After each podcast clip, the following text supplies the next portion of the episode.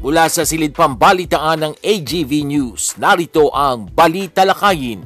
Tampok ang mga pangunahing balita ngayong umaga sa loob at labas ng bansa na susundan pa ng mainit na pagtalakay kasama pa ang gabay mula sa salita ng Diyos. Bali Talakayin at narito ang inyong tagapag-ulat, R. Vargas. Headlines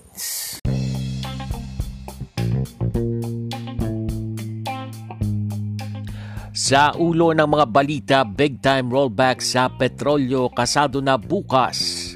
Presyo ng LPG tataas sa Disyembre.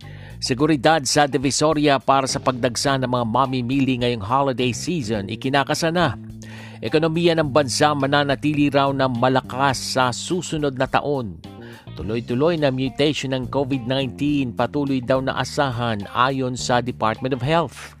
At riot sa Brussels, sumiklab ng talunin ng Morocco ang Belgium sa FIFA World Cup. Magandang umaga ngayon ay araw ng lunes, November 28, 2022. Ako po si R. Vargas at narito ang detalye ng mga balita Big time oil price rollback ang ipatutupad bukas ng mga kumpanya ng langis. Ayon sa oil companies dahil sa presyuhan ng langis sa nagdaang apat na araw mula November 21 hanggang 24, bababa ang presyo ng diesel kada litro sa presyong 3 pesos and 70 centavos hanggang 3 pesos and 90 centavos. Bababa naman sa 1 peso and 10 centavos hanggang 1 peso and 30 centavos ang presyo ng gasolina kada litro at ang kerosene naman naman ay bababa sa presyong 2 pesos and 20 centavos hanggang 2 pesos and 40 centavos kada litro. Kaugnay nito, ipinaliwanag ni Assistant Director Rodela Romero ng Department of Energy Oil Industry Management Bureau na base sa 4-day oil trading magkakaroon ng rollback sa lahat ng produktong petrolyo.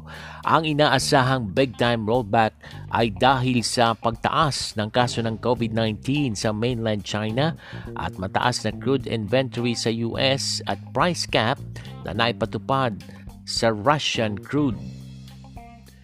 Tataas naman ngayong Disyembre ang presyo ng liquefied petroleum gas o LPG. Ayon kay Department of Energy Oil Industry Management Bureau Director Attorney Rino Abad, Kadalasang ang mga buwan ng Nobyembre at Disyembre ay nasa impact period ng LPG inventory buildup. Anya bunso nito ay malaki talaga ang tsansa na magkaroon pa rin ng pagtaas sa presyo ng LPG. Subalit posible naman anyang magpapatuloy ang pagbaba sa susunod na dalawang linggo ng presyo ng petrolyo.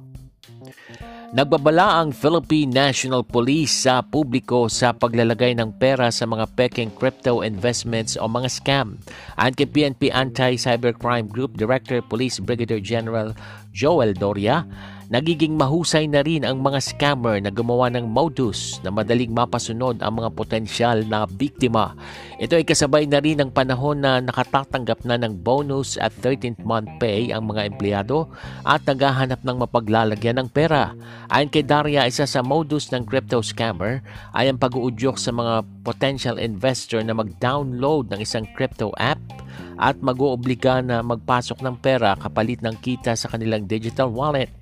Ayon sa cybersecurity firm na Carpspan Sky, ang cryptocurrency ay isang digital payment system na hindi na kailangan pa ang bangko upang magberipika ng isang transaksyon at ito ay gumagamit lamang ng peer-to-peer system kung kaya't kahit sino ay pwedeng makatanggap o magbigay ng bayad sa ibang balita ay nihahanda na ng pamunuan ng Manila Police District ang ilalatag na seguridad sa Divisoria para sa inaasahang pagdagsa ng mga mamimili ngayong Christmas season at Paskuhan 2022.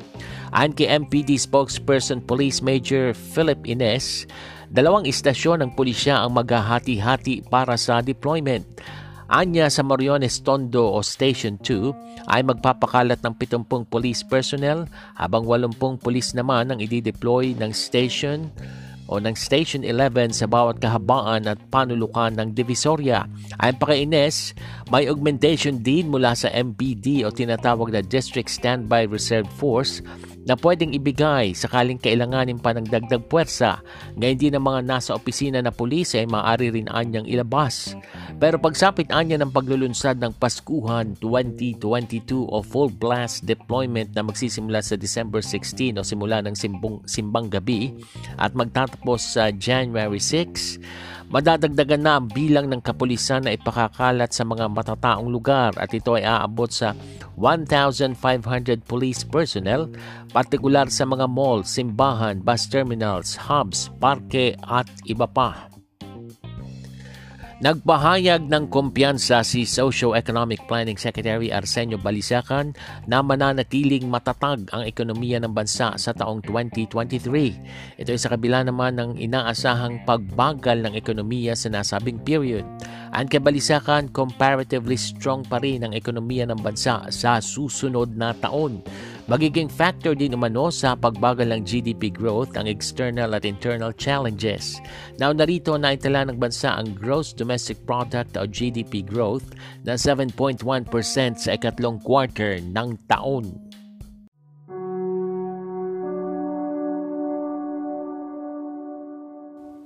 Update on COVID.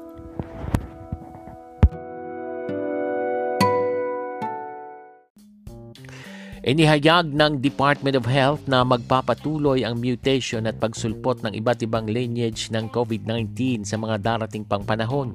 Kaya naman ayon sa DOH, kailangang matutunan ng lahat na mabuhay kasama nito nang may iba yung pag-iingat sa kanilang kalusugan.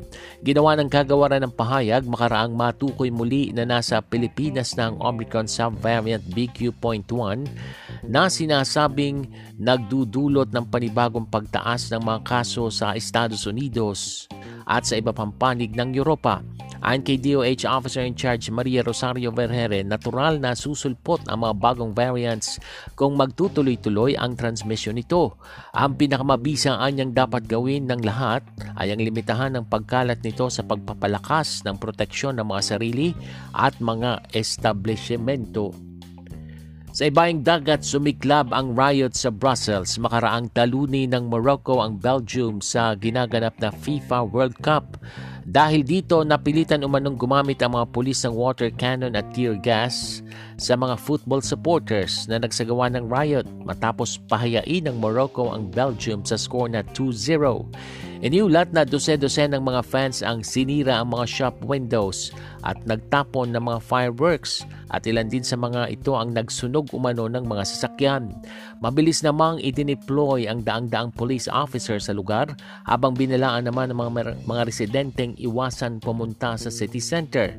Isinara na rin ang mga metro stations at nilagyan ng harang ang mga lansangan para malimitahan ang pagkalat ng karahasan.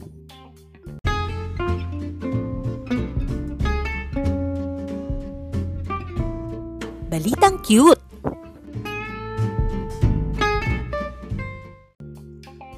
Sa ating balitang cute, isa pong aso sa aklan ang nag-viral ang video kamakailan. Kasi ba naman ay maluha-luha ang Shih Tzu na si Chivas nang malamang aalis ang kanyang amo na si Dwight Ramos. Makikita sa video na nakaabang sa pinto si Chivas na talaga namang lungkot na lungkot ang muka sa pag-alis ng kanyang fur dad. Ayon kay Dwight, si Chivas ay alagang aso pala ng kanyang nobya na pinaalagaan sa kanya nang umalis ito para magtrabaho sa Maynila. At kaya naman pala ganoon kalapit si Chivas kay Dwight ay dahil itinuturing na siyang anak ng kanyang amo. At yan ang mga tampok na balita sa umagang ito. Ako po si R. Vargas. Samantala, wag po kayong bibitiw dahil magbabalik pa ang balita lakayin makalipas ang ilang paalala.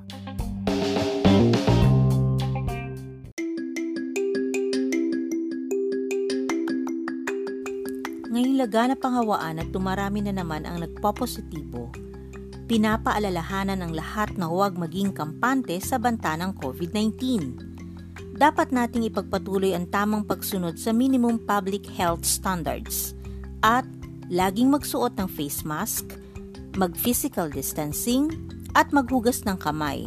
Sa oras na makaramdam ng simptomas, agad na mag-isolate at magpa-test. Agad ding magpabakuna upang makakuha ng dagdag na proteksyon laban sa COVID-19. Paalalang hatid ng programang ito.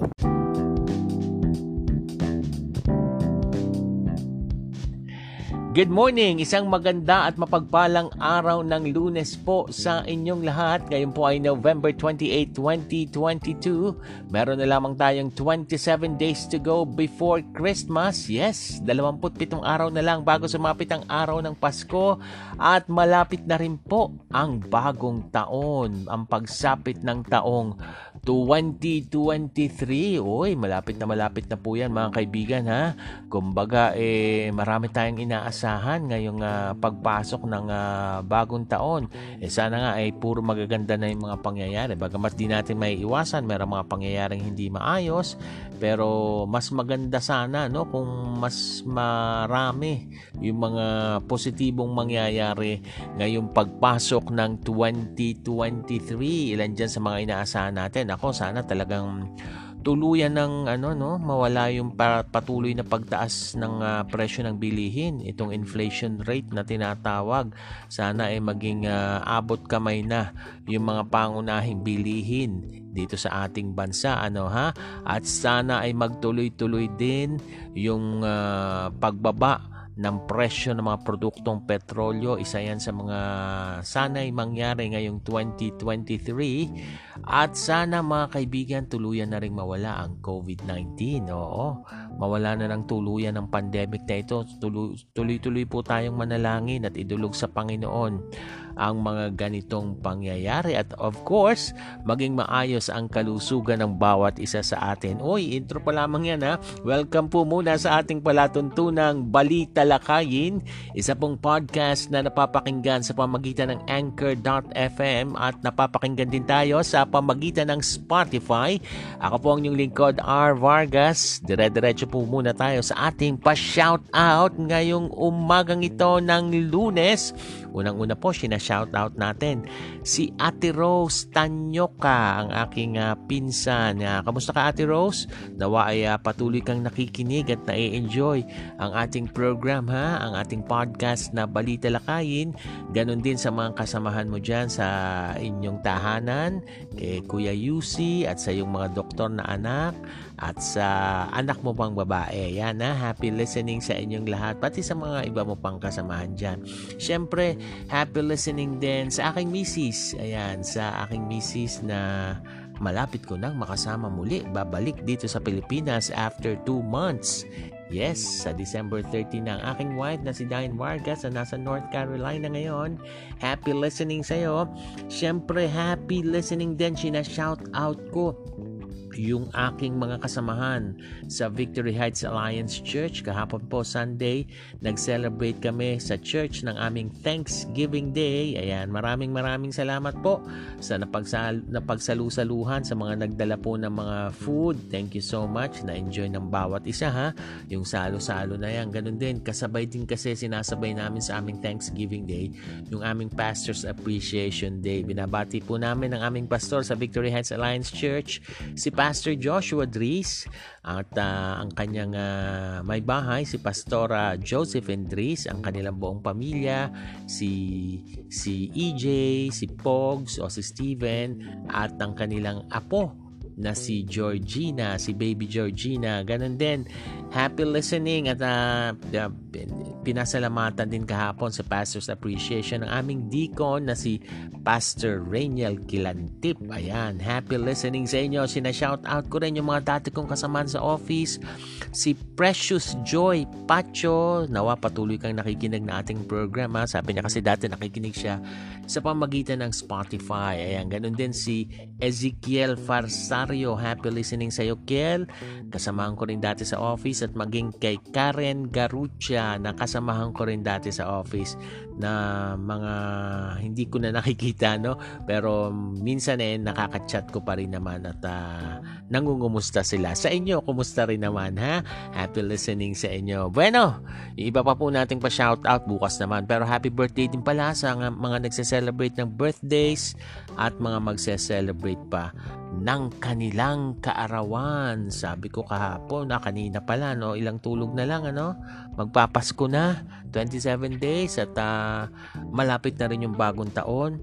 Nako, ito ha, ingat po tayo mga kaibigan dahil kinumpirma po ng Department of Health nitong nakaraang weekend na nasa Pilipinas na po itong bagong Omicron subvariant na BQ.1 Ayan ha, makaraang pong matuklasan ang labing apat na kaso nito sa pinakahuling genome sequencing.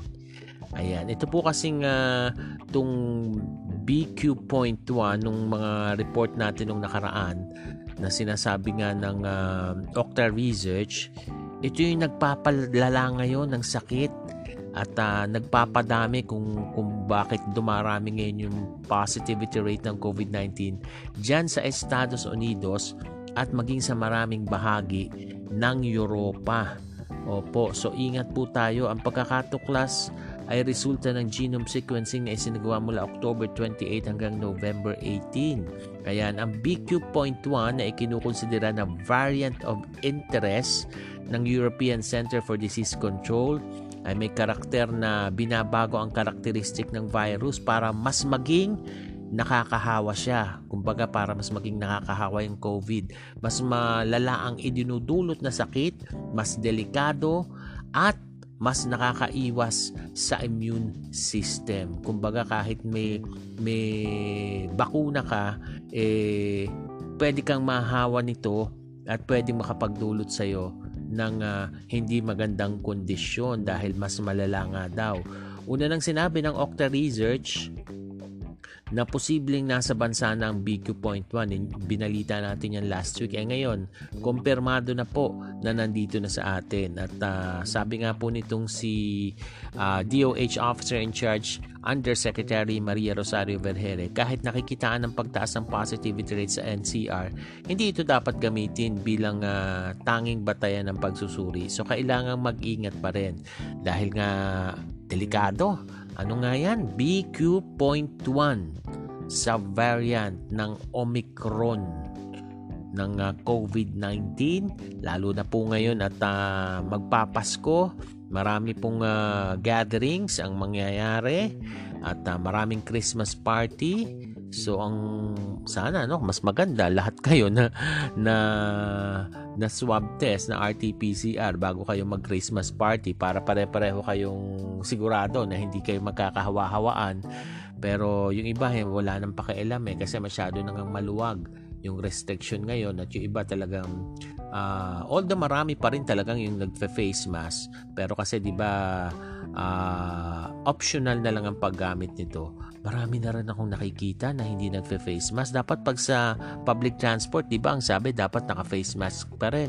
Pero marami na rin yung mga hindi nagfe-face mask kahit pa aircon yung sinasakyan. So ingat tayo mga kaibigan dahil nandito na yung yung delikadong variant ng Omicron na BQ.1 na nagpapalala ngayon ng COVID situation sa Amerika at sa Europa. Samantala mga kaibigan, uh, hindi lamang ang uh, ang Omicron ang ating dapat pag-ingatan ang COVID-19. Mag-ingat din po tayo dahil sumipa na po daw ng husto ang kaso ng chikungunya sa bansa ngayong taon.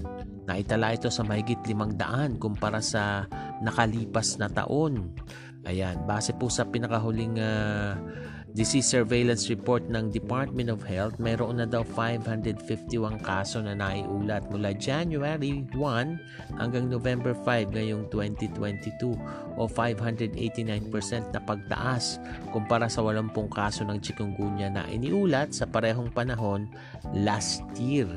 Eh, yung mga pinakamataas na kaso sa Calabarzon, Central Visayas, Davao Region, ayan, yung mga ganyang uh, bagay po. Ito pong chikungunya, eh, para po itong dengue. Uh, virus po siya na kumakalat sa tao sa pamagitan din ng kagat ng isang nakakahawang lamok o yung lamok na nagtataglay nito. Kagat ng isang lamok, nagdudulot ito ng lagnat, parang dengue, no? lagnat, matinding pananakit ng kasukasuan, bagamat bihira naman ang nagre-resulta sa kamatayan. Ang sinasabi lang, kung masama yung pakiramdam mo sa dengue, abay mas masakit daw yung, yung kalamnan mo.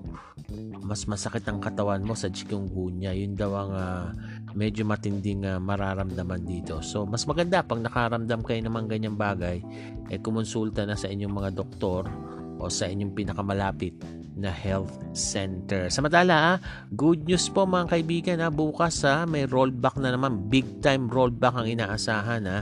Last week meron din, di ba? So ngayon, big time rollback po uli sa mga produktong petrolyo. So yan po ay good news na ating uh, ikinatutuwa, lalo na ng mga motorista. Pero kasabay naman yan, pagpasok ng Disyembre, kung yung petrolyo may rollback, yung LPG naman, yung presyo po ng liquefied petroleum gas ayon sa Department of Energy ay magtataas naman. Ako, ano ba yan?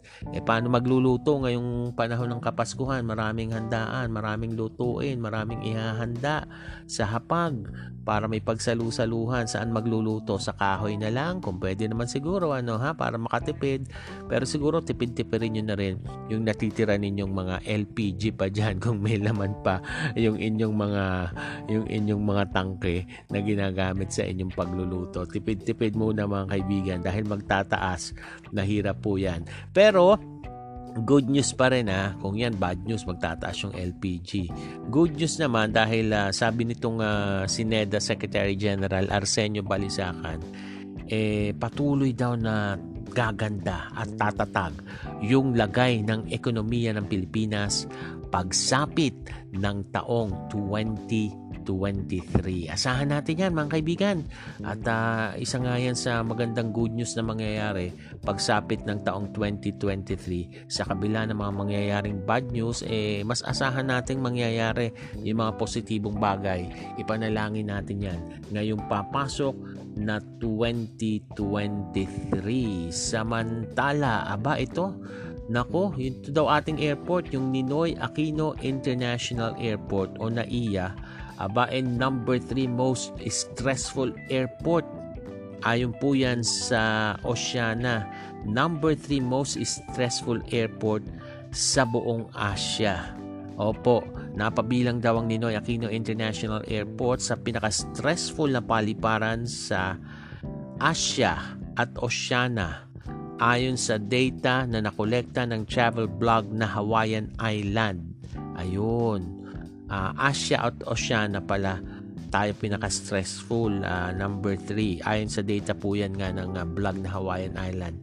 Sinuri po ng blog ang higit sa 1,500 na review ng Google para sa higit 500 mga airport o paliparan sa buong mundo lalo na ang sentimiento ng mga uh, pasahero kaugnay sa nararanasang stress. Ayon po sa data 58% ng mga pasaherong dumaraan sa NAIA ay nakararanas ng stress kaya ito ay pumangatlo sa pinaka mga nakaka-stress na paliparan sa rehiyon ng Asia at Oceania. Ang Tan Son Nhat International Airport ng Vietnam ang nanguna. Nako, yung airport sa Vietnam nanguna bilang pinaka-stressful na may 60.1% ng mga review na nagpapahiwatig ng stress na isa rin sa pinakamataas sa buong mundo.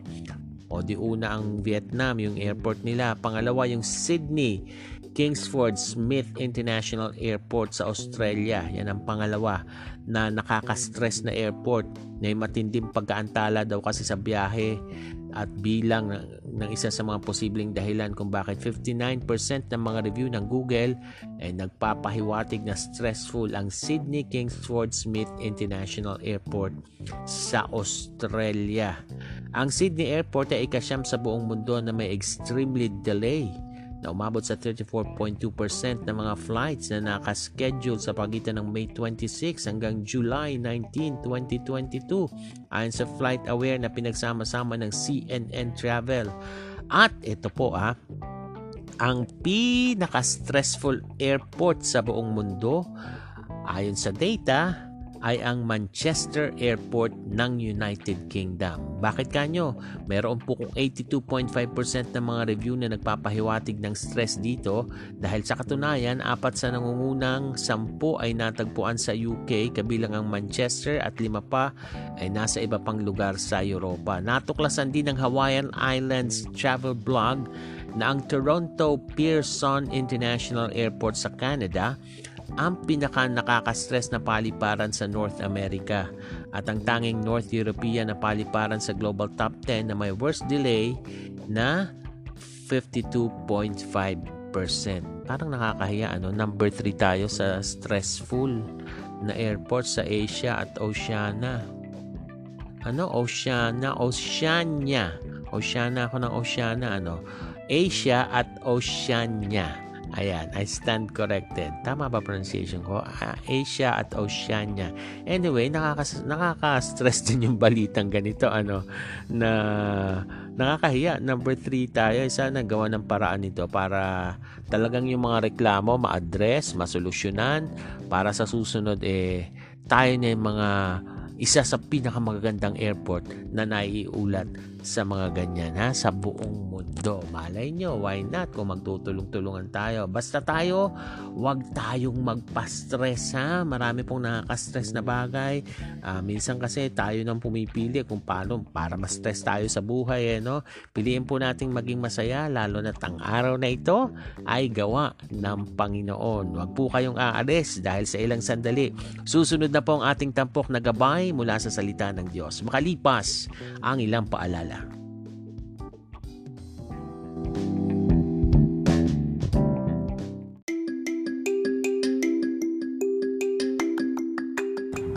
Alam mo na ba ang bagong ipinatutupad na polisiya para sa quarantine period ng COVID-19 patients? Sa ilalim ng bagong polisiya, pitong araw na lang ang isolation period para sa mga bakunadong probable, mild at asymptomatic na kaso ng COVID-19. Kung partially or fully vaccinated na mild, asymptomatic at probable, sampung araw ang magiging isolation ng pasyente Ganito rin ang isolation period para sa mga moderate COVID-19 cases. Kung severe na kaso at kung immunocompromised na nagpositibo sa COVID-19, aabuti ng 21 araw ang isolation period. Kung bakunado na at na-expose sa COVID-19 positive, limang araw ang magiging quarantine period, habang labing apat na araw naman kung hindi bakunado o partially vaccinated limang araw o maaaring mas maikli pa ang quarantine period ng healthcare workers na na-expose sa COVID-19 positive depende sa magiging assessment ng ospital o pinagtatrabahuhang public health office. Bibigyang prioridad sa bagong polisiya ang agarang isolation para sa general population. Prioridad naman sa testing ang healthcare workers, seniors, at immunocompromised. paalalang hatid ng programang ito.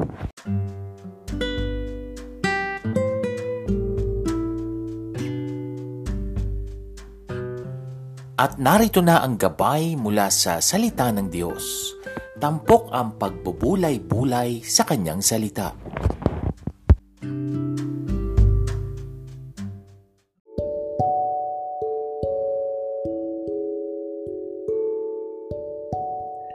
Patuloy po kayong nakatutok dito sa ating programang Balita Lakayin. At this point, dumako na tayo sa ating tampok na gabay mula sa salita ng Diyos.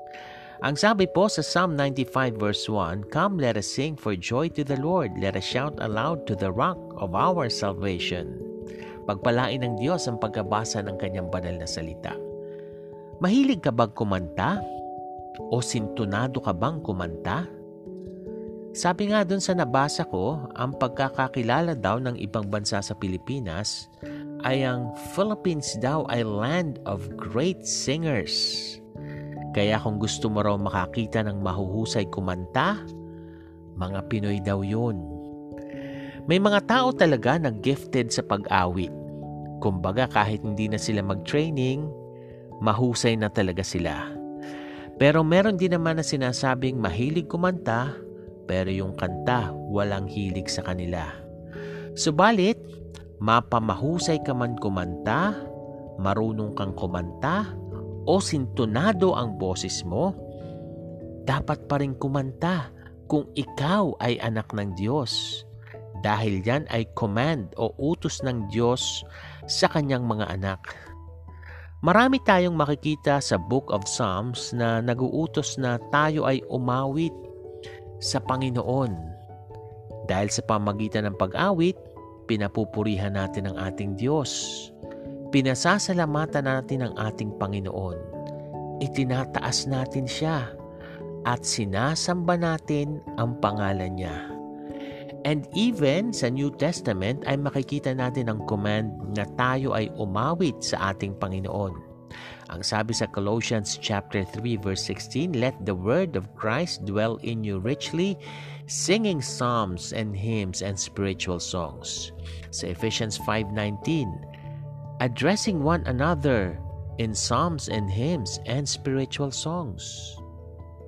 Kung mahusay kang kumanta, aba eh pwede kang sumali sa music ministry sa inyong church, sa choir, sa praise and worship team, o magbigay ng special number. Pero kung sintonado ka naman, okay lang yon. Umawit ka pa rin sa iyong personal worship sa Panginoon o kasama ang congregation. Ang mahalaga, bukal sa puso mo ang pag-awit sa Panginoon. Matutuwa ang ating Diyos sa ganon. Dahil He delights the praises of His people. Tayo po ay manalangin. Yes, Lord, tulungan mo, Lord, na laging may bagong awit sa aming mga puso upang kami ay patuloy na magpuri at magpasalamat sa iyo. I-express namin ang aming nararamdaman sa pamagitan ng pag-awit sa aming mga panalangin, pasasalamat at pagtaas sa iyong pangalan. Salamat sa pangalan ng aming Panginoong Heso Kristo. Amen. At dyan na po nagtatapos ang ating programang Balita Lakayin sa umagang ito. Muli nyo kaming subaybayan sa mga susunod nating pagsasaying papawid. Ako po si R. Vargas. Pagpalain po tayong lahat ng ating Diyos. This podcast program is open for advertisements and commercials, for blogs and announcements of your upcoming events, and even for political ads at a very low rate. Avail now of this promo. You may contact 0920-745-8869 for details or send your queries to arvargas0521 at gmail.com. Inyong natunghayan ang Balita Lakayin. Muling subaybayan ang programang ito sa susunod na Pagsasahim Papawid.